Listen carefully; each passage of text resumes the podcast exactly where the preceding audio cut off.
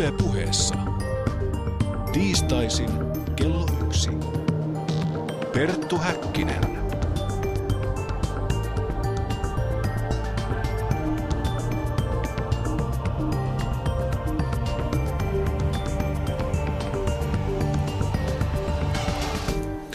Ja oikein vuotokasta päivää teille kaikille ja lämpimästi tervetuloa tämänkertaisen päänavauksemme pariin. Minä olen Perttu Häkkinen. Tänään puhumme perinteikkäästä aiheesta, nimittäin suomalaisesta kansanlääkinnästä. Ja seuranamme studiossa on terveysliikunnan dosentti Mika Venojärvi Itä-Suomen yliopistosta ja kansanlääkintämestari Katja Rajala. Lämpimästi tervetuloa lähetykseen. Kiitos. Katja, lähdetään sinusta liikkeelle. Olit alkuperäiseltä ammatiltasi balettitanssia. Miten ja miksi sinusta tuli kalevalainen jäsenkorjaaja? No se juontaa oikeastaan juurensa sieltä ammattitanssijana ajoilta, eli mä olin Suomen kansallispaletissa ammattitanssijana ja meillä oli ihan Suomen huippulääkärit ja fysioterapeutit hoiti meitä. Ja ihan samalla tavalla kuin huippurheilijat, niin sitä on aika tarkka, kenen käsinsä kehon antaa, koska se on työväline.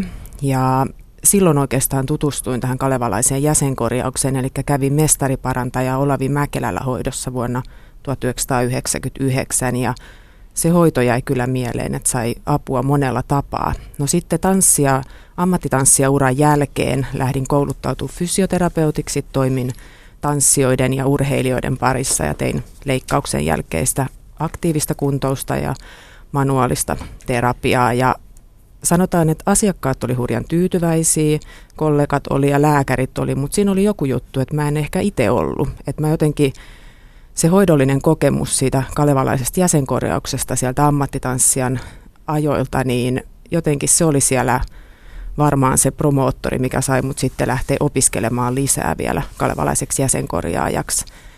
Ja oikeastaan nyt sitten viime vuonna helmikuussa Kalevala-päivänä sain sitten mestarinimikkeen. Millaista apua sinä sitten löysit näinä ammattitanssia vuosinasi niin tästä kalevalaisesta jäsenkorjauksesta? Oliko jotain sellaista, sellaista kremppaa, mitä ikään kuin ei ns-normaali fysioterapia kautta pystytty hoitamaan? No siis mulla oli tämmöinen oikein nilkan kiputila ja sitten mulla oli S-muotoinen skolioosi oli selässä ja sitten oli jaloissa pituuseroa. Ja sanotaan, että käypähoitosuositusten mukaan niin meillä hoidetaan niin kuin skolioosia korsettihoidolla tai sitten leikkaushoidolla, tai sitten voidaan vain seurata sitä tilannetta ja antaa liikeharjoitteita ja mahdollisesti jonkunnäköistä manuaalista terapiaa sinne selän alueelle. Mutta oikeastaan kalevalainen jäsenkorjaus on ainut hoitomuoto, missä mä tiedän, että pystytään niin kuin ratkaiseen tai puuttumaan siihen syyhyn, että saadaan oikaise, oikastua se selkärangan nikamat. Ja samoin myös sitten usein, jos on niin kuin jaloissa mittaeroa, niin meillä käytetään fysioterapiassa esimerkiksi niin kuin tämmöistä pohjallista, missä on korotus. Mutta sanotaan, että tässä niin kuin ammattitanssijalla tai puhutaan ihan kenestä tahansa huippurheilijasta tai niin on aika hankala laittaa sinne palettitossuun semmoista korotuspohjallista. Ja sitten kun tanssii kahdeksan tuntia päivässä, niin se, kyllä se täytyy sen kehon kautta se tasapaino tila tulla siihen. Ja sanotaan, että hoidollisesti niin saatiin se poistettua se jalkojen erimittaisuus ja oikastuu sitä skolioosia ja mä olin siihen mennessä kärsinyt vuoden verran oikein nilkan kiputilasta, mikä oli jatkuvasti päällä. Niin mä muistan, että kun mä tulin siitä hoitohuoneesta pois siihen eteiseen, niin se kipu oli poissa. Millaisilla toimenpiteillä näitä sitten käytännössä tehtiin? Kalevalainen jäsenkorjaus on tuommoinen puolitoista tuntia kestävä niin kuin hoitomuoto. Lähdetään liikkeelle jalkateristä käsitellään koko keho ja päädytään niin kuin pään alueelle. Ja se on kevyesti mobilisoidaan, käydään läpi. Eli ihan sen kehon omia liikeratoja hyödyntäen ja, ja tavallaan kehoa kuunnellen saatetaan se keho tasapainotilaan. No Mika, sinä olet terveysliikunnan dosentti Itä-Suomen yliopistossa ja kansanlääkintäseuran varapuheenjohtaja. Miksi sinä olet kiinnostunut kalevalaisesta jäsenkorjauksesta? Miksi se on sinun mielestäsi lääketieteen näkökulmasta tai koululääketieteen näkökulmasta toimiva hoitomuoto? Kiinnostun siitä sillä tavalla, että toi mun väitöskirjaohjaaja on ollut pitkään mukana tässä toiminnassa ja itse olen joskus aikanaan paljonkin urheilu ja sitten joskus kävin tällaisena demopotilaana tällaisessa koulutuksessa ja sitten huomasin kanssa, että kuinka paljon se vaikuttaa koko kehoon ja sitten rupesin miettimään, että kuinkahan paljon esimerkiksi huippuurheilijat urheilijat käyttää tätä hyväksi, koska siellä on useasti just monenlaisia kanssa tällaisia virheasentoja ja sitten urheilijan lihashuonon ja lihaskirjoiden kannalta se on tärkeä asia. Ja sitten tuossa alkuvuodesta, kun tulin tähän seura- seuraan mukaan, niin tehtiin pienimuotoinen ka- kartoitus, tuliko se Helsinki, Turku, Oulu näistä, ketä antaa näitä hoitoja, niin siellä oli yllättävän paljon ihan lähes 30 urheilijaa, ketä voidaan puhua tällaisesta kansainvälisestä EM, MM-tasosta ja 50 urheilijaa, ketä on SM-tasolla ja reilu 50 alemman tason urheilijaa, että to, tosi moni, monipuolisesti siellä käy ur, urheilijat ja sitten monta, monta kertaa, että ää, tällaiset, on se sitten mikä tahansa asia, niin saadaan helpoiten siirtymään sitten eteenpäin, on, on se urheilulinkki ja sitten sen jälkeen tavallinen kansalainen, koska sitten taas ne ongelmat siellä kehossa on monesti samanlaisia, että ne tulee vain erilaisista syistä sitten riippuen, että onko urheilija vai, vai muuten tekee vaikka jotain yksipuolista työ, työtä, missä sitten kuormittuu väärällä tavalla ja sitten sitä kautta tulee erilaisia kiputiloja. Se on hurjan tärkeää, että meillä nykypäivänä terveydenhuollossa paljon niin kuin painotetaan aika paljon oireen hoitamista ja se harvoin ratkaisee sitä tilannetta, koska aina jos siellä on esimerkiksi nilkan loukkaantuminen takana, niin se harvoin jää vaan sille alueelle, vaan se menee siinä kineettisessä ketjussa jo eteenpäin, eli polven, lonkan, selän alueelle. Loppupelissä se on sitten leukanivelissä tai siellä niin kuin pään alueella. No sitten se on aina vähän ihmisestä kiinni, että mikä siellä on se heikoilenkki. Ja usein myös monet asiat saattaa tulla jo ihan sieltä niin kuin synnytyksestä asti. Eli sieltä jää jonkunnäköinen virheasento. Toki siinä pitää turvata sen vauvan tai lapsen niin kuin elintoiminnot, mutta tavallaan sekin on semmoinen kokemus, että siinä voi tulla nikaman alueelle tai niin kuin selän nikamien alueelle tai johonkin muuhun virheasentoja. Ja ne saattaa sitten pitkässä juoksussa aiheuttaa myöhemmin ongelmia. Eli meillä pitäisi jo terveydenhuollossa puuttua ihan siellä niin kuin ihan jo vauvoihin asti ja nimenomaan kouluikäisiin ja nuoriin. Niin silloin ehkäistäisi myös ennalta paljon asioita. No millainen on sitten kalevalaisen jäsenkorjauksen ja julkisen terveydenhuollon suhde Suomessa? No täytyy sanoa, että tämmöiset henkilöt, ketä on perehtynyt niihin tieteellisiin näyttöihin, on nähnyt sen käytännössä sen vaikuttavuuden niin hurjan myönteinen ja positiivinen. Ja sanoisin, että se on, ne on lähentynyt niin kuin toisiaan niin kuin viime vuosina. Ja varmasti jo, jos katsotaan ihan sinne historiaa taaksepäin, niin silloin ne on ollut myös aika lähellä toisiaan. Ja paljon meillä on lääkäreitä, jotka ohjaa suoraan kalevalaiselle jäsenkorjaa Jalle. Ja myös paljon meidän terveydenhuoltohenkilöstö itse käyttää kalevalaista jäsenkorjausta, että pitää itsensä kunnossa, että paljon käy meidän osaajilla asiakkaina. Ja sitten mulla on ainakin omakohtaisena kokemuksena niin hirveän positiivisia kokemuksia lääkäreiden kanssa yhteistyöstä. Mitä sanoo Mika? Hyödynnetäänkö sitä riittävästi julkisessa terveydenhuollossa? Ei todennäköisesti, että varmaan siinä, mitä Katja sanoikin, että sitten taas toisaalta se toisten osalla on vähän vaihtelevaa, koska sitten taas niin koululääketieteessä perustetaan siihen näyttöön perustuvaan niin lääketieteeseen ja siinä nykyaikana ne kriteerit on, on aika tota, korkeat, että mitä kaikkea siellä pitäisi olla, olla tehdä, että se, niin se näytön aste olisi sitten riittävän hy, hyvä. Ja sitten jos ajatellaan vaikka tätä kalevalaista jäsenkorjausta, että tästä olisi hirveän vaikea tehdä tämmöisiä niin meta-analyysejä, missä olisi niin monta erilaista tutkimus, tutkimusta niputettu yhteen ja sitten niiden perusteella voitaisiin antaa, antaa sitten se, että mikä se näytön aste olisi, koska sitten jos mietitään, että tätä pystytään tutkimaan tällaisessa muodossa Suomessa, mutta sitten taas me ei pystyttäisi tekemään esimerkiksi kansainvälisiä tutkimuksia, koska sitten taas siellä ei ole täsmälleen vaikka tämän tyyppistä muotoa. Tietysti sillä tavalla voi tehdä, että vertaa johonkin vaikka muu, muuhun tällaiseen koululääketieteessä olevaan menetelmään, mikä on vastaavanlainen, niin silloin saataisiin niin sitä li- lisänäyttöä edelleen. Tätähän on kuitenkin siis tutkittu joskus. Mestariparantajat antoivat näytön osaamisesta Kuopion yliopiston alaisuudessa tehdyssä tutkimuksessa vuonna 1996. Tutkimuspotilaana oli 34 kroonista alaselän kipupotilasta, niin millaisia nuo tutkimustulokset silloin olivat? Kyllä se on ollut yhtä va- vaikuttavaa kuin sitten nämä muuttavat esimerkiksi fysioterapia tai hi- hieronta ja positiivisia tuloksia siitä on saatu. Mutta suhtaudutaanko kalevalaisen jäsenkorjaukseen silti koululääketieteen parissa mielestäsi jotenkin epäilevästi?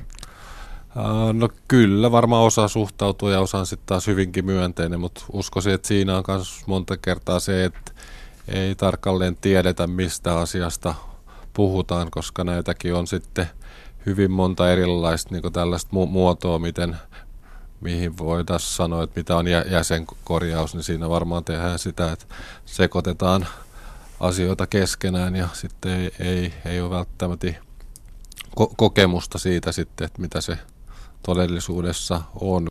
Oikeastaan olisin palannut vielä siihen pilottutkimukseen, mitä Joo. sä kysyit, missä oli se 34 niin kuin alaselkäkipu potilasta, niin siinähän oli, oli hoitamassa niin kuin mestariparantaja Olavi Mäkelä ja Pentti Penttilä ja niillä oli noin melkein kuusi vuotta kestänyt tavallaan se alaselkäkipu ja keski-ikä oli semmoinen 49,5 vuotta. Ja siinä tuli tuloksena, että noin 80 prosenttia sai erinomaisen avun kalevalaisesta jäsenkorjauksesta. Kerropa Katja vähän siitä, että miten kalevalaiseksi jäsenkorjaajaksi kouluttaudutaan? Miten sellaiseksi tullaan? No niin kuin ihan käytännön tasolla. Se on tämmöinen kolmevuotinen monimuoto niin kuin koulutus ja painottuu paljon niin kuin tähän käytännön osaamiseen. Ja sen aikana tehdään 300 dokumentoitua hoitoa ja sitten lopussa on näyttötutkinto ja päättötyö ja sitten toki on anatomia ja vaan liittyviä tenttejä myös siellä matkan varrella. Ja kun puhutaan sitten ö, mestareista ja mestariparantajista, niin kansanlääkintäseura on myöntänyt vain yhdelle ihmiselle mestariparantajan tittelin. Niin mikä on mestariparantaja? Miten se eroaa sitten kisälleistä tai mestareista? No täytyy itse asiassa sanoa, että kansanlääkintäseuran korkein niin kuin arvonimi on mestari. Että sitten kansanlääkintäkeskus on myöntänyt silloin aikoinaan vielä, kun oltiin kansanlääkintäkeskuksessa niin tämän mestara, mestariparantaja. Eli puhutaan, puhutaan siis samasta tittelistä kuitenkin. Joo, joo. Yes. No tämän mestarititteen lisäksi on myös sitten kisälle ja, ja ihan vain kalevalaisia jäsenkorjaajia, niin mitkä näiden erot sitten Eli kun tämä koulutus on kolmevuotinen, niin sitten kun on käynyt kaksi vuotta ja tavallaan sen viimeisen vaiheen seurantakoulutuksen alkuvaiheen, niin sitten pääsee kisälirekisteriin. Eli tavallaan se tarkoittaa tämmöistä viimeisen vuoden opiskelijaa. Ja sitten sen jälkeen, kun on suorittanut sen näytön hyväksytysti ja kaikki siihen tarvittavat, niin kuin ne, mitä kuuluu olla tehtynä, ne 300 dokumentoituu hoitoa ja kaikki tentit, ja, niin sitten voi saada sen kalevalainen jäsenkorjausnimikkeen. No sitten mestarinimikkeen voi saada siinä vaiheessa, jos on useampia tuhansia hoitoja jo niin kuin taustalla, niin voi hakea sitä, tai sitten kansanlääkintäseuran hallitus voi pyytää jonkun mestarikokelaaksi seurata sitä vuoden, mutta se edellyttää sitten, että on riittävästi hoitoja ja mahdollisesti kouluttaja muuten aktiivisesti mukana siinä ja että se näyttö on riittävää. Että tällä hetkellä meillä on Suomessa noin 20 mestaria. Eli tässä on tällainen tuttu kolmiako vähän tyyliin kandi, maisteri ja tohtori. No, seura on määritellyt hoitajille ja kouluttajille eettiset ohjeet, niin millaisia ne ovat luonteeltaan? Eli oikeastaan nämä eettiset ohjeet on kasattu yhdessä tämän emeritusprofessori Osmo Hännisen ja sitten lääkäri Valto Räsäsen ja sitten näiden osaajien kanssa itse asiassa Kuopion yliopistossa silloin 1998, kun siellä aloitettiin noin seurantakoulutukset ja silloin on pyritty turvaamaan se, että hoitajat noudattaa niitä hoidollisia ohjeita, mitä sen koulutuksen aikana saa. Studiossa siis Perttu Häkkinen, kansanlääkintämestari Katja Rajala ja terveysliikunnan dosentti Mika Venojärvi Itä-Suomen yliopistosta. Puhumme kansanlääkinnästä sekä kalevalaisesta jäsenkorjauksesta. Kuunnellaanpa tässä vaiheessa, mitä Panu Hietanen vaan iloksemme askarrellut. Perttu Häkkinen. Seuraavaksi käännämme katseemme menneisyyteen ja perehdymme parantamisen historiaan. Millainen suhde kansan parantamisella ja lääketieteellä on ollut Suomessa? Millaisia olivat parannusriitit, joilla kansalaiset hoitivat vaivojaan ennen lääketieteen yleistymistä? Entäpä millainen vaikutus fenomanialla oli suomalaisten terveyteen? Muun muassa näiden kysymysten äärelle meidät johdattaa nyt Kalevala-seuran toiminnanjohtaja ja filosofian tohtori Ulla Piela, joka on kirjoittanut aihetta käsittelevän artikkelin hiljattain ilmestyneeseen Kiistelyttiet terveyteen kirjaan. Oikein hyvää päivää ja tervetuloa ohjelmaamme. Kiitos paljon. Olet kirjoittanut, että lääkintäjärjestelmät ovat sidoksissa kannattajiensa maailman katsomuksiin ja arvoihin. Avaatko hieman tätä ajatusta? Joo, mutta ensin on varmaan syytä vähän avata sitä, että mitä lääkintäjärjestelmällä tarkoitetaan. Ja kyse on lyhyesti sanottuna niistä kulttuurisista ajattelu- ja toimintatavoista, jotka liittyvät terveyteen, sairauteen ja parantamiseen. Tämmöisessä eurooppalaisessa ja suomalaisessa kulttuurissahan näitä lääkintäjärjestelmiä, terveydenhoitoon liittyviä kulttuurisia ajattelu- ja toimintatapoja on, on ainakin kolme. Eli tämä opilääketiede, sitten on kansanlääkintä ja sitten on vaihtoehtolääkintä. Nämä lääkintäjärjestelmät ovat siis tällaisia kulttuurisia ajattelu- ja toimintatapoja, ja ne ovat aivan väistämättä tietysti aina yhteydessä ihmisten maailmankatsomukseen ja arvoihin. Ne heijastelee väistämättä samoja käsityksiä ja uskomuksia maailmasta ja maailman perustasta ja ihmisen mahdollisuuksista tässä maailmassa, kun, kun, mitkä, kun, mitkä muutenkin meidän ajatuksiamme ohjaavat. Että se on, se on aivan välttämätöntä näin.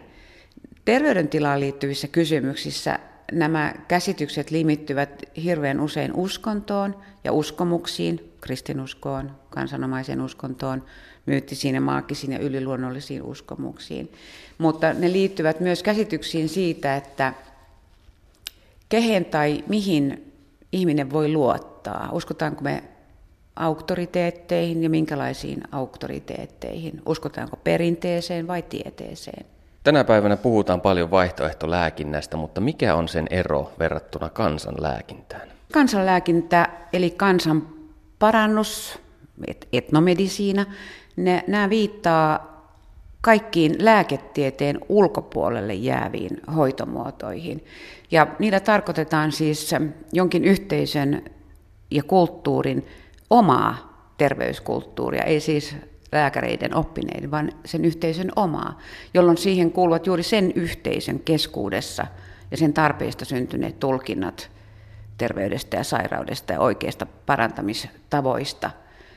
Se on tämmöistä maalikoiden, niin kuin, maalikoiden lääkinnällistä tietämystä, joka rakentuu pääasiallisesti suullisen perinteen varaan. Ja vaihtoehtolääkintä se on sitten taas se, sitä lääkintää, johon sisältyy siis sitä, sitä, tätä vanhaa kansanlääkintää, mutta sitten siihen kuuluu myös sellaiset lääketieteen ulkopuolelle jäävät hoitomuodot, jotka ainakin nykymaailmassa edellyttävät jonkinlaista koulutusta. Helppo kertoa esimerkkein. Esimerkiksi nikamakäsittely, akupunktuuri, diettihoito, rentoutushoito, homeopatia ja hypnoosi ja tämän tyyppiset. Meillähän on Suomessakin varmaan satoja, ellei tuhansia pieniä yrityksiä, joista voi ostaa näitä palveluja. Ja nämä ihmiset ovat todennäköisesti käyneet jonkinlaisen koulutuksen näihin hoitoihin. Nyt kun olemme määritelleet termit ja ymmärrämme niiden sisällön, niin kääntäkäämme katseemme menneisyyteen. Kirkolla oli suuri rooli sairaiden hoidossa Suomessa keskiajasta lähtien – Miksi kirkko oli ottanut tämän tehtävän hoitaakseen? Kyllä vaan. 1500- ja 1600-luvuilla sairauksien, katovuosien, nälän ja kaiken, kaikenlaisten vitsausten kyllä ajateltiin olevan peräisin ja seurausta ihmisten synneistä. Eli synnin ja sairauden välillä oli, nähtiin olevan tämmöinen hyvin selkeä kausaalisuhde. Ja, ja senkin vuoksi tietysti kirkko otti ja joutui ottamaan, kun ei muita tahoja oikeastaan ollut, jotka olisivat tätä armeliaista hoitotyötä suorittaneet, niin kirkko otti tämmöisen hyvin tärkeän roolin ihmisten joukossa. tietysti kristinuskon etiikkaan on aina kuulu, kuulunut tämä kärsivien auttaminen ja, ja parantamistapahtumaan on hyvin usein kuulunut ja kuuluu vieläkin jollakin tavalla tämmöinen uskonnollinen ulottuvuus. Ja lääkäreiden ja muiden parantajien silloin ja edelleenkin monta kertaa ajatellaan olevan Jumalan parantavan voiman välittäjiä. Ja parantaminen tapahtui, jos Jumala niin tahtoi. Tämä oli se yksi tapa ajatella. Mutta sitten tämmöinen ihan puhdas kansanomainen ajattelutapa jo keskiajalla oli se, että nämä ongelmat, sairaudet ja muut, ne, ne johtu yliluonnollista, tuon puolesta asuttavien yliluonnollisten olentojen voimien, voimien äh, voimista. Millaista sairaanhoito oli tuohon aikaan? No kyllä täytyy sanoa, että ehkä sitä ei voi nykymittapuussa ajatella varsinaisena sairauden hoitona. Se oli kipujen lievittämistä ja äh, sairaan ihmisen niin lohduttamista. Pääasiassa tosiaan siitä vastasi kirkko ja käytännössä papit rukouksin, mutta sitten oli kaiken maailman partureita ja puoskareita. Sitten kun ihmisen ne omat kotikonstit ei enää riittänyt. Meillähän oli jonkun verran jo 1300-luvulta saakka meillä hospitaaleja, jossa tota, hoidettiin lähinnä kulkutaudeista ja sitten mielenvikaisia kärsiviä, kärsiviä ihmisiä. Nämä hospitaalitkaan, ne ei ollut mitään hoitopaikkoja, vaan voisi sanoa, että ne oli tämmöisiä paikkoja, mihin niin kuin sairaat ihmiset pantiin talteen, jotta he eivät olisi vahingoksi ja haitaksi yhteisössä. Kaiken kaikkiaan niin kun ei ymmärretty tautien tartuntatapoja eikä miten, miten niitä voisi ennaltaehkäistä ja oikein kunnolla hoitaa, niin, niin tämä tilanne oli monta, vuotta, monta sataa vuotta tosiasia ja se oikeastaan jatkui samankaltaisena aina 1800-luvulle saakka. Mistä tautien uskottiin johtuvan tuolloin uuden ajan alussa 1500-luvulla? Tautien ja sairauksien ajateltiin johtuvan ihmisessä olevien nesteiden epätasapainosta. Lääke, lääketiede siis perustui tämmöiseen kreikkalaiseen oppiin humoraalipatologiaan, jonka mukaan nesteitä ajateltiin olevan neljä. Oli sappi, oli mustasappi, lima ja veri. Ja ja taudit olivat seurausta näiden nesteiden epätasapainosta. Jotakin nestettä oli liikaa, jotakin liian vähän, tai sitten näiden nesteiden laatu oli jotenkin muuttunut.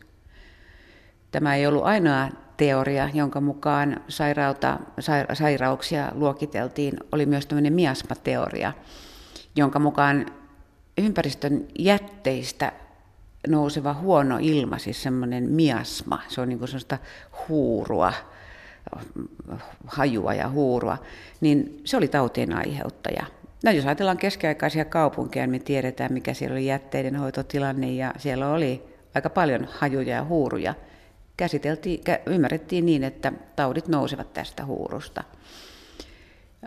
Kolmantena selityksenä, sairauden selityksenä ja, ja ennustuksissa, niin oli sitten tietysti hyvin keskeisesti astrologia – tulkittiin taivaan kappaleiden vaikutuksia ihmisen terveydentilaan. Ja nämä, nämä käsitykset pysyvät tässä niin sanotussa oppilääketieteessä aina 1800-luvulle saakka, mutta ei nämä ole poistuneet vieläkään meidän, meidän käsityskyvystämme ja ymmärryksistämme, ymmärryksestämme, että varsinkin kansanlääkinnässä on paljon näkyvissä vieläkin tätä jälkiä näistä, varsinkin nyt tuosta astrologiasta.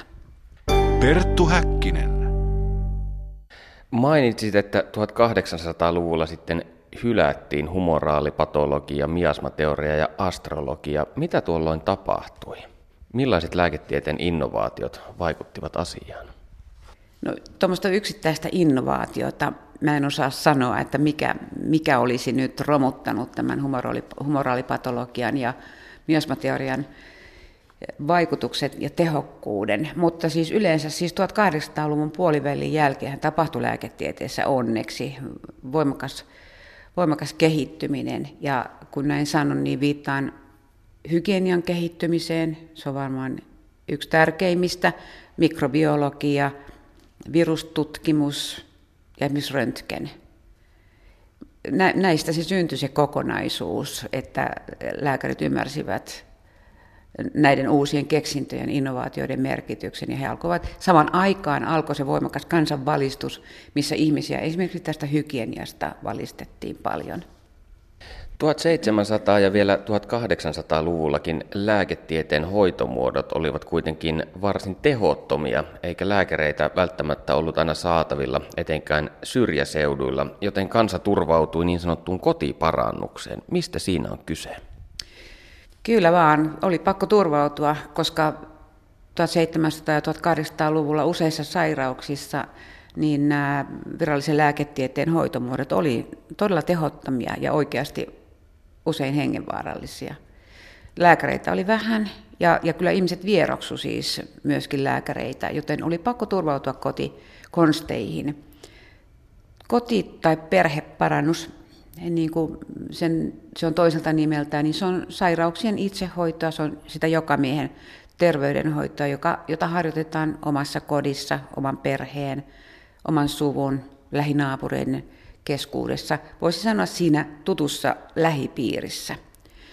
Ja se on semmoista turvallista vanhoihin perinteisiin hoitomenetelmiin menetelmiin, turvautumista, jossa on hyvin helppo niin kuin neuvotella myös siitä, että laitetaanko tähän sipulihaude vai, vai laitetaanko joku kasvihaude.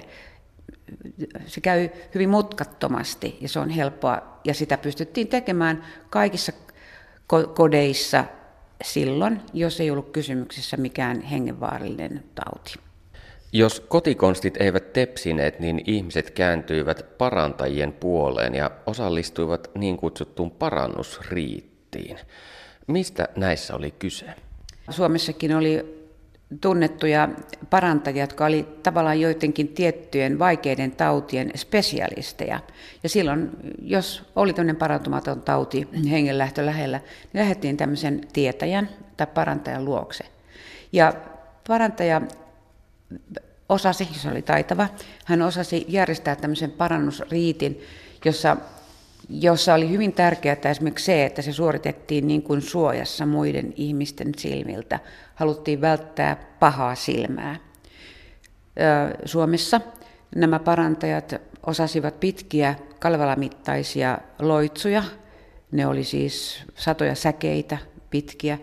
Ja näissähän tämä kieli on tärkeä. Se on tämmöistä metaforista ja vertauskuvallista kieltä – Esimerkiksi niin, että jos hän käytti parantaessaan pihkaa, niin hän ei sanonut, että minulla on tässä pihkaa.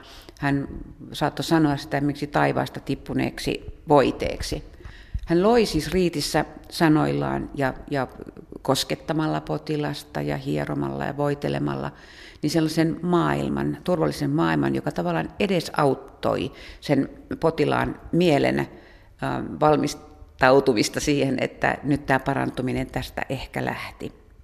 Voi olla, että nämäkään eivät vaikeissa taudeissa lopullisesti tautia vieneet, mutta, mutta ne lievitti kipuja ja, ja auttoi niin kuin henkisesti ihmistä jaksamaan sen sairauden.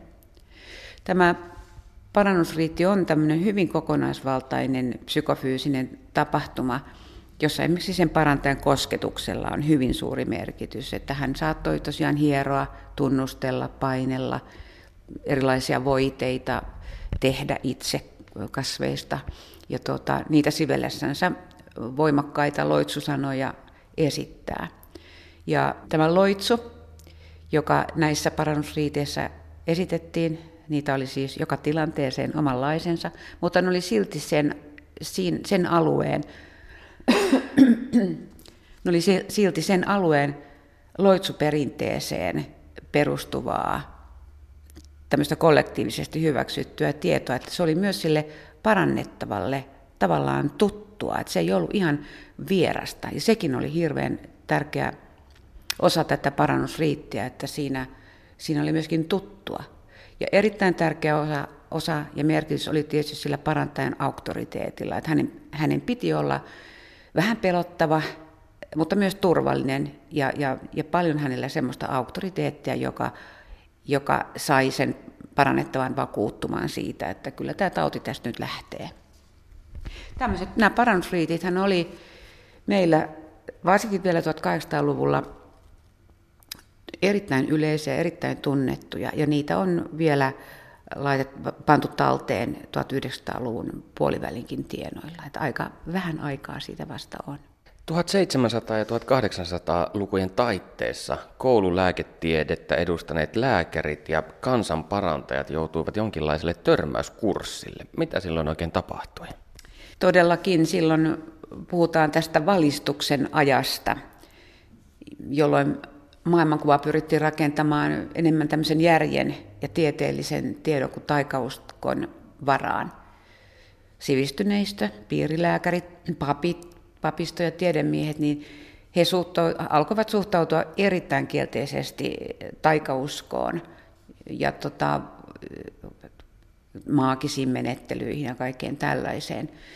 Tämähän käy hirveän kiinnostavasti ilmi esimerkiksi 1700-luvun lopulla ilmestyneistä muutamista väitöskirjasta ja esimerkiksi Portaanin teksteistä. Henrik Gabriel Portaanhan oli tämmöinen aivan, aivan selväpiirteinen valistusajan edustaja silloin 1700-luvun lopulla. Ja, ja, ja hän otti oppilaineen hyvin voimakkaasti kantaa tähän tähän kansan taikauskoisuuteen. Ja, ja kirjoituksissaan tuomitsi tämmöisen taikauskon tämmöisenä pimeytenä, tiedon pimeytenä. Mutta se, mikä tässä on kiinnostavaa, niin vaikka usko taikuuteen ja, ja noituuteen vähentyykin 1700-luvun lopulla sivistyneistön edustajien piirissä, niin he kuitenkin turvautuivat parantamisessaan kun sairaus iski, niin kuitenkin esimerkiksi humoraalipatologiseen selittämiseen, spiritualismiin ja, ja ennustamiseen.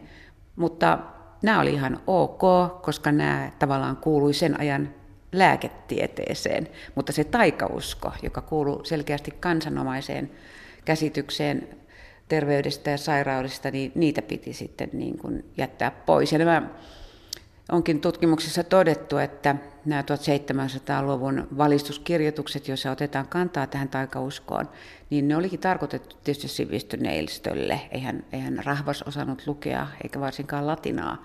Mutta ne, niiden tarkoituksena olikin nostaa niin kuin sivistyneistön roolia ja erottaa heidät tällä tavalla rahvaasta, kasvattaa heitä niin kuin oikealle tielle, että tämä erottautuminen kävisi selväksi. Vuosi 1865 oli merkittävä vuosi suomalaisten terveydenhuollossa, koska sen jälkeen kirkon rooli sairaiden hoitamisessa muuttui. Mitä oikein tapahtui? Tällöin tosiaan vuonna 1865 oli kunnallisuudistus ja silloin kunnan maallinen hallinto erotettiin seurakunnasta. Eli, eli niin kuin aiemmin puhuimme siitä, että kirkko ja seurakunnat oli paljolti vastuussa ihmisten terveyden hoitamisesta, mutta nyt se tavallaan muuttui maallisemmaksi se asia. Ja mä oon ajatellut, että heijastaisiko tämä radikaali muutos vähän sitä ajattelutavan muutosta, että enää ei ajateltu niin suoraviivaisesti sitä, että sairaus on synnin palkka. Et nähtiin, että se sairaudet voivat johtua muustakin, esimerkiksi kovasta työstä. 1800-luku oli fenomanian ja kansallisen heräämisen vuosisata, mutta millainen vaikutus fenomaaneilla oli terveydenhoitoon? Siihen, jos ajatellaan koko sitä fenomania, niin siihen kuuluu tietysti tämä suomen kielen, suomenkielisen kirjallisuuden ja kansakoululaitoksen ja lukutaidon edistäminen. Samaan aikaan tapahtui kyllä se mielenkiintoinen juttu, että lääkäreiden asema tässä yhteiskunnassa niin kuin alkoi korostua – ja lääkärit alkoivat ottaa voimakkaasti osaa niin kuin tähän yhteiskunnan kehittämiseen. Ja just nämä heidän kirjoituksensa e, erilaisissa julkaisuissa, niin tuota, he, he puhuivat tästä kansanterveyden merkityksestä ja siitä, että miten jokainen ihminen voi hoitaa omaa terveyttään. Me, siinä tähän Venomaniaan kuuluu tämmöinen, e, perä, että kuulutettiin, peräänkuulutettiin vastuullista ja valistunutta elämäntapaa. Ja, ja ja samaan aikaan alettiin niin kuin vaatia esimerkiksi lisää lääkäreitä maaseudulle. Perttu Häkkinen. Ja kiitos Panu Hietanevalle. Tänään puhumme siis kansanlääkinnästä. Seurannamme on terveysliikunnan dosentti Mika Venojärvi Itä-Suomen yliopistosta ja kansanlääkintämestari Katja Rajala. Tämä nimi kalevalainen jäsenkorjaus on minusta kiinnostava. Mistä se juontuu? Miksi sitä kutsutaan juuri kalevalaiseksi jäsenkorjaukseksi? No kyllähän meidän kansalliseepos on Kalevala ja ihan tämmöinen niin kuin vaali tätä suomalaista perinnettä. Ja se on mielenkiintoista, että se on maailmalla hurjan tunnettu ja on myös paljon ollut lehtiartikkeleita, että sitä luetaan siellä paljon ja toivoisi vieläkin, että se sisältyisi niin kuin jollain tapaa esimerkiksi koulussa siihen opiskeluun, niin oikeastaan sieltä se juontaa juurensa, että siellä on paljon ihmisen terveydestä ja parantamisesta on, että et ihan Kalevalan 15 runosta voi lukea aihealueita siihen. Sitten toinen syy oikeastaan on se, että mestariparantaja Olavi Mäkelä, niin hänellä on noin 30 000 hoitoa taustalla. Hän on oikeastaan avannut sen hoidollisen kokemuksen sieltä niin kuin tavallaan Kalevalasta käsin. Ja, Eli häntä voidaan kiittää tämän tekniikan modernista versiosta, voisiko näin sanoa? Joo, ja sitten tavallaan tullaan oikeastaan siihen, että on, meillä on ollut tämmöisiä, miten mä sanoisin, niin kuin parantajasukuja, että esimerkiksi kannuksessa on ollut koskia sitten kaustisilla taas känsälät useammassa polvessa, mutta sitten tavallaan on haluttu turvata, koska maailma on muuttunut, välttämättä tietotaito ei enää siirry sukupolvelta toiselle nykypäivänä, niin tavallaan tämän koulutuksen kautta on pystytty sitten siirtämään se sillä tavalla, kun se on niin tarpeen, niin tavallaan niille osaajille. Ja, ja toinen, mikä on tärkeä syy, niin kalevalainen jäsenkorjaus on EUn alueella nimisuojattu, eli tavallaan sitä ei voi käyttää kukaan muu kuin tavallaan semmoinen, kuka on käynyt sen kolmevuotisen koulutuksen. Sertifioitu. Joo, ja sitten siitä on hoitajarekisteri, mitä valvotaan niin kuin tarkasti. Ja tavallaan tämä kalevalainen jäsenkorjaus, niin se nimenä myös erottaa niin kuin näistä muista jäsenkorjauksista, koska tavallaan tämä on ainut, missä käydään koko se kehon kineettinen ketju ja mobilisoiden läpi, että sitten muissa jäsenkorjauksissa voi olla tavallaan, että laitetaan niin kuin nikaman paikalleen laittoa ja lyhyempiä hoitoja kuin näin, ettei, ettei myöskään sitä sekoiteta tavallaan siihen, vaan se saa sen arvonsa, minkä Olavi Mäkelä on sille tuonut. Niin. Kuinka pitkälle historiaan näiden tekniikoiden alkuperä sitten juontuu? Onko sitä tutkittu? No kyllähän se juontaa sieltä jonnekin 3000 vuoden taakse Herodotoksen kirjoituksiin. Että siellä on ollut jo paljon niin kuin tämmöisestä puhtaasta vedestä ja ravinnosta. Ja sitten jos mietitään taas, niin kuin mennään tänne niin kuin lääkäreiden juurille, niin Hippokrateen, että sanotaan, että tuohon, oliko se nyt vuoteen 1997 asti, niin aina lääkärit esimerkiksi sanotaan Hippokrateen valaan, että mm. nykyään se on enää vapaaehtoinen. Ja siellä on myös paljon puhuttu niin kuin terveellisestä ravinnosta ja liikunnasta. Eli ne on tavallaan siellä ollut jo hurjaan tärkeänä osana, mikä taas niin kuin tavallaan tänä päivänä nostaa varmaan tämän kiireellisen elämäntahdin myötä niin nousee arvoonsa. Eli tavallaan pitäisi ehkä palata enemmän taas sinne juurille, ettei mennä hirveästi siihen tavallaan kemialliseen lääkepuoleen ja muuhun. Milloin nämä sitten ovat arvioiden mukaan rantautuneet Suomeen? Tai e, tälle alueelle, jota nykyisin kutsutaan Suomeksi? No siis kyllä mä luulen, että meillä niin kuin kansan parannus ja kansan perinteitä, niitä on varmasti aina ollut. Eli tavallaan, että kyllähän meidän terveydenhuoltosysteemi on vasta on aika tuore, että tavallaan niin kuin ei tarvi historiassa paljonkaan mennä taaksepäin. Että tavallaan että niin kuin kansan parannusmenetelmiä on ollut aina käytössä. No onko, onko näitä vanhoja kansanparannustekniikoita sitten harjoitettu kaikkialla nykyisen Suomen alueella vai onko siinä ollut jonkunnäköisiä eroja, että missä tämä toiminta on ollut aktiivisempaa? Sinä ainakin mainitsit äsken Kaustisen muun muassa näin. No sanotaan, että kyllä niitä on ollut niin kuin ympäri Suomea, mutta sanotaan, että varmasti Pohjanmaalla on on vahvat ja niin kuin pitkät perinteet. Ja sitten taas niitä on alettu elvyttämään sieltä 1980-luvulta taas niin kuin uudelleen. Että kyllä varmasti sinne niin kuin, niin kuin tota, niin juontaa juurensa nämä. No Mika, mikä on koululääketieteen suhtautuminen nykyaikaan kuppaamiseen?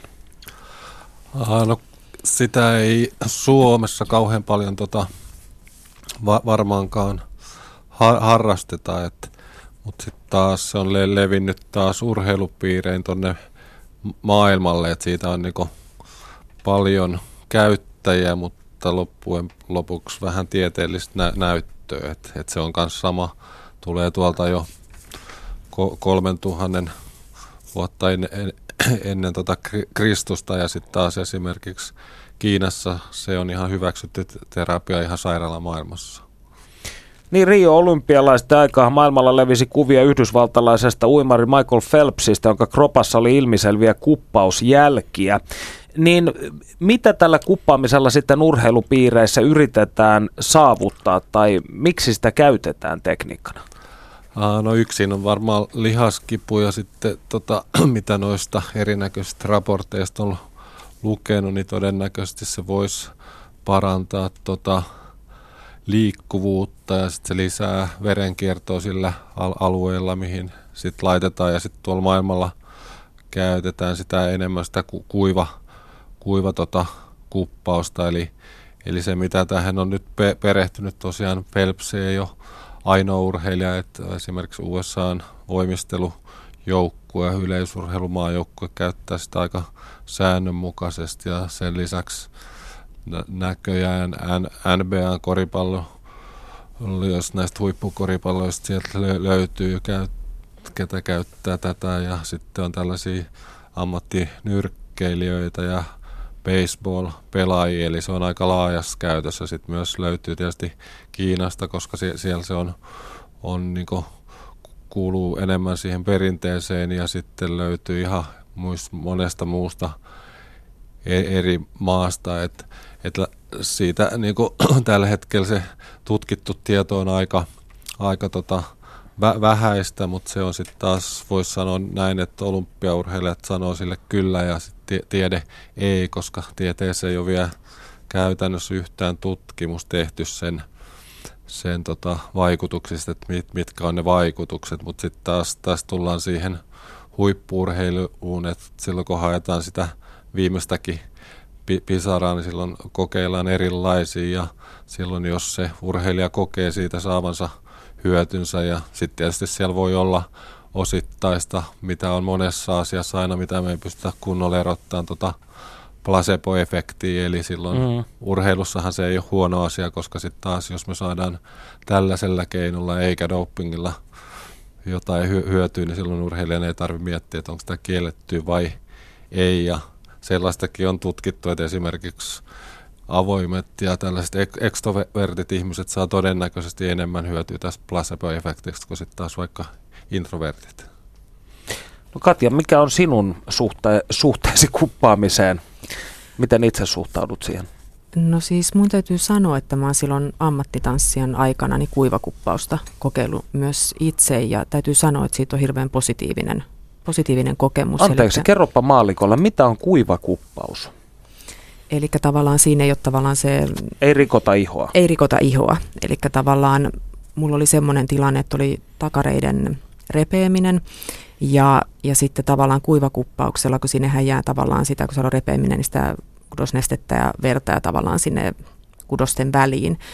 Ja, ja silloin, jos se lähtee tavallaan siitä sitten paranee, niin sitä voi jäädä sinne jossain määrin sinne väliin, niin se tavallaan sillä kuivakuppauksella, miten mä nyt sanoisin, vedettiin siihen pintaan ja siitä se pääsi helpommin sitten pintaverenkierron kautta niin kuin poistumaan. Et täytyy sanoa, että oli hoidollisesti hyvä kokemus ja koin, että siitä sai paljon apua ja mietin jo silloin ja mietin itse asiassa vielä tänäkin päivänä, että minkä takia sitä ei käytetä enemmän vastaavan tyyppisissä niin kuin tilanteissa. Ja mun mielestä toi, mitä Mika tuossa äsken toi esiin noista huippurheilijoista ja tuosta kuppauksesta, niin kertoo hyvin siitä, että, että tavallaan kun urheilijat saa apua jostakin, niin ne käyttää sitä. Että, että tavallaan se vaikuttavuus on silloin on niin kuin hyvä. Että sitten toivoisi aina, että se tieteellisesti pystyttäisiin myös näyttää tuomaan niin kuin sitä kautta esiin. Niin no, urheilussa pätee tämä success, success is your proof-ajattelu, että kaikki mikä toimii, niin se on ikään kuin validia. Anteeksi Mika, mitä olit sanomassa? Niin joo, kyllä uskoisin ka- kanssa tuosta ku- kuppauksesta, että siitä olisi kyllä oikeasti ihan mielenkiintoinen tehdä, tehdä, että mitä siellä elimistössä sitten tapahtuu ja miksi tapahtuu. Että itse kiinnostaa aina kaikki nämä fysiologiset ja biokemialliset il- ilmiöt, millä voidaan sitten joko auttaa terveyden parantamisesta tai suorituskykyä. Että, et eiköhän sieltä varmaan, nyt kun se on oikeastaan muutaman viime vuoden aikana noussut esille, niin tuu tota tutkimustakin. että tällä hetkellä kun kävin muutama kuukausi katsomassa tuolla PubMedista, mistä voi katsoa, että mitä on julkaistu, niin sieltä itse asiassa löytyi neljä artikkelia tällaisilla hakusanalla kuin Cupping and Athletes, mutta oikeastaan yksikään niistä ei suoranaisesti kyllä kuvannut sit sitä tilannetta. Ne nyt vaan sattu löytymään niistä abstrakteista tai muista, että ei, ei siellä vielä, vielä ole sellaista, mihin voisi niinku lähteä perustelemaan, että miksi tätä kannattaa käyttää tai ei kannata käyttää. Miksi aihetta ei ole tutkittu tieteellisessä diskurssissa? Ehkä sen takia, että se on sen verran uusi, että oikeastaan tuossa viime noissa Rion olympialaisissa nousi esille, koska tosiaan toi Michael Phelps, milloin 23 olympiakultaa tällä, tällä hetkellä, niin se nosti siitä sitä aikamoisen tällaisen kohun, vaikka siellä sitten on, on jo sitä pidempäänkin siellä esimerkiksi USAssa kä- käytetty. Ja sitten tietysti urheilusta tulee myös se, että tuossa jossain vaiheessa ajattelin ottaa yhteyttä tuohon Pelpsiin, että, että jos sieltä saisi jotain tietoja, mutta sitten kun rupesin katsoa noita kaiken maailman nettisivuja, niin se meni sen verran hankalaksi. Ja sitten ajattelin myös, että jos siitä on heillä myös tutkittu tietoja, niin tuskin ne kertoo sitä tänne Suomeen. No, mitkä perinteisestä kansanlääkinnästä periytyneet käytänteet ja hoitomuodot ovat teidän mielestänne nykyisen koululääketieteen valossa yhä relevantteja, mitkä silkkaa magiaa? Koska tämä kenttähän on hyvin laaja, jos lukee näitä SKSn ansiokkaita kokoomia kansa, kansanlääkinnästä, niin sieltä löytyy hyvin monen, monennäköistä ohjetta. Joo, tähän on varmaan vaikea sanoa suoraa vastausta, koska niitä on niin lukumaton määrä ja sitten taas ei ole korrektia ruveta nimeämään, jos ei tunne aihetta, että mitä, mitä niissä oikeasti te- te- tehdään, että mikä on, on makiaa, mutta jos nyt ajatellaan, että akupunktio nyt on aika aika relevanttia tämä Kalevalainen jäsenkorjaus ja todennäköisesti jos ni, niistä nyt aina, sit siellä voi olla paljon myös muitakin, mutta kun en tunne niitä, niin en sitten lähde, lähde sanomaan, että ne on myöskään mitään makia. No kyllä itse tietenkin ollut lähimpänä tätä kalevalaista jäsenkorjausta ja, ja tota, niin siitä taas löytyy ne tieteelliset näytöt ja se vahva käytännön kokemus ja, ja tavallaan ihan siihen omaan ammattitanssijan taustaa ja sitten fysioterapia kalevalaisen jäsenkorjauksen mestarina, niin kyllä se tavallaan perustuu ihan puhtaaseen anatomiaan ja fysiologiaan ja siihen kehon kineettiseen ketjuihin ja tavallaan, eli siihen löytyy ihan ne perusteet, että itse mä miellän, että on hyvin kaukana mistään niin kuin makiasta, eli, eli tavallaan se, se työ, mikä, mitä tekee. No sitten taas Kansanlääkintäseurahan on ollut vaikuttanut myös tässä niin kuin perinnehoitojen neuvottelukunnassa, mihin on taas sitten kasattu nämä tämmöiset perinnehoidot, mistä on tieteellistä näyttöä. Eli, eli kyllä siellä tulee sitten niin kuin nämä saunasta löytyy ja just viime vuosina tehty tieteellisiä tutkimuksia ja siellä on tällä hetkellä ollaan tekemässä semmoista, että mahdollisesti vaikuttaisi myös niin kuin Alzheimeria dementiaan.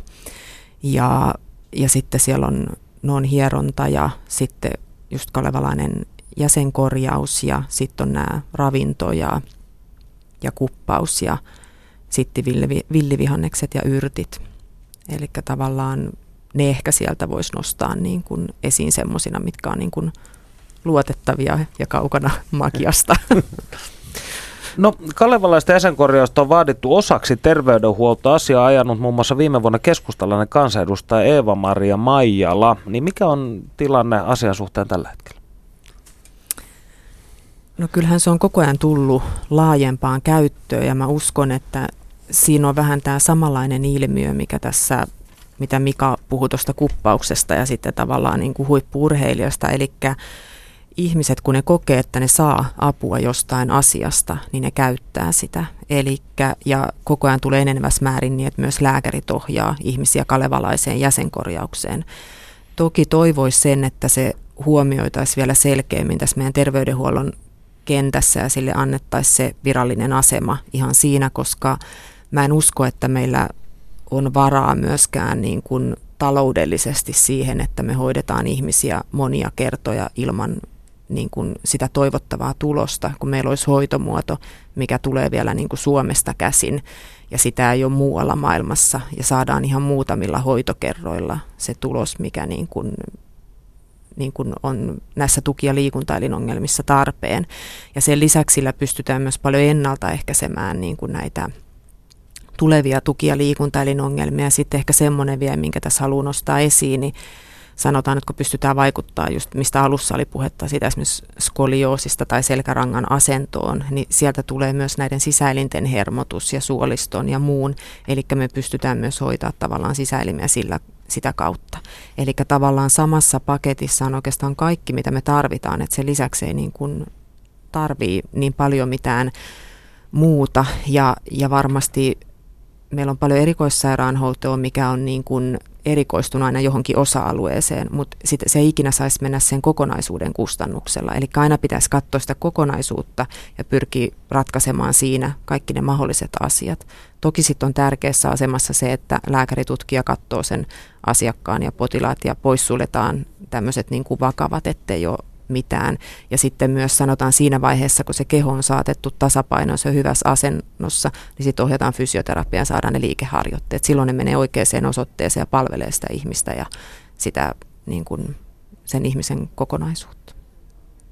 Miltä Mikasta kuulostaa tällainen hoitoketjuajatus ikään kuin? No musta se kuulostaa ihan hyvältä, että, että tietysti sen pitää aina ottaa kaikki nämä, että, että se on hy- hyvä, että ensin lääkäri on tutkinut ja poissuljetaan sellaiset asiat, mitkä on vasta-aiheita ja sitten jos esimerkiksi me menisi sitten tähän kalevalaiseen jäsenkorjaukseen, niin sieltä saisi apua sitten tähän kehon liikkeenhallintaan ja kiputiloihin ja sitten taas fysioterapiassa saisi sit sitä liiketerapiaa ja ohjeistusta. Et mun mielestä se on hyvä, että, että enemmän ja enemmän niin tekisivät kaikki nämä y- yhteistyötä ja sitten tietyllä tavalla aina se helpottaa, että kaikki puhuisi niin sanotusti samaa ki- kieltä, että, että tietäisi aina kukin taho, että mistä asiassa on kyse. No kun tässä tietysti kaikki lääketieteen ja ö, eri, erilaisiin hoitoihin liittyvissä asioissa on jatkuvaa kissahännän vetoa, mutta Satakunnan sairaanhoitopiirin johtajaylilääkäri Jouko Remes totesi Yle haastattelussa vuonna 2015, että Suomi on vapaa maa, mutta nämä hoitomuodot eivät tule erikoissairaanhoitoon. Sairaanhoidossa käytetään tieteellisesti tehokkaiksi osoitettuja menetelmiä tieteellisillä perusteilla. Ja samassa artikkelissa vielä totesi, että niin sanotut perinteiset hoitomuodot voivat auttaa joillakin potilailla, mutta toisille niistä voi olla haittaa.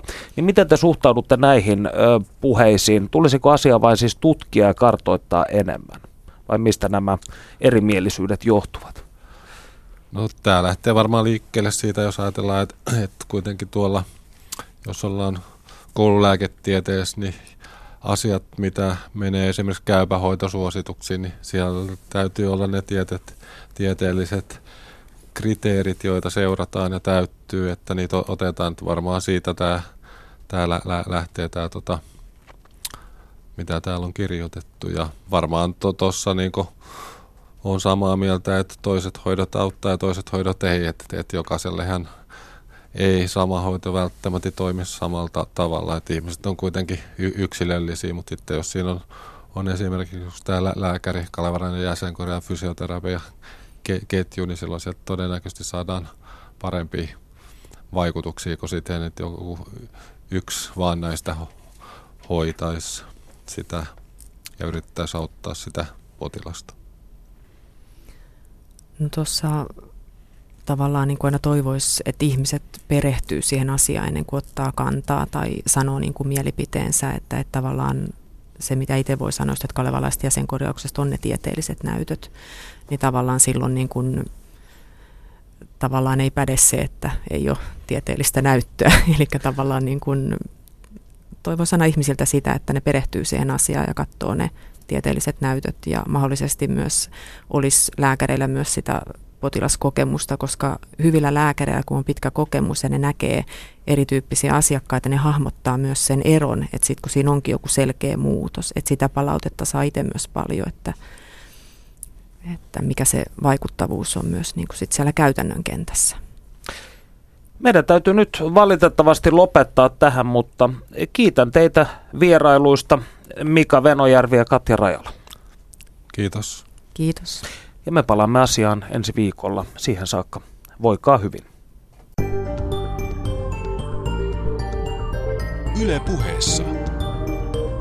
Tiistaisin kello yksi. Perttu Häkkinen.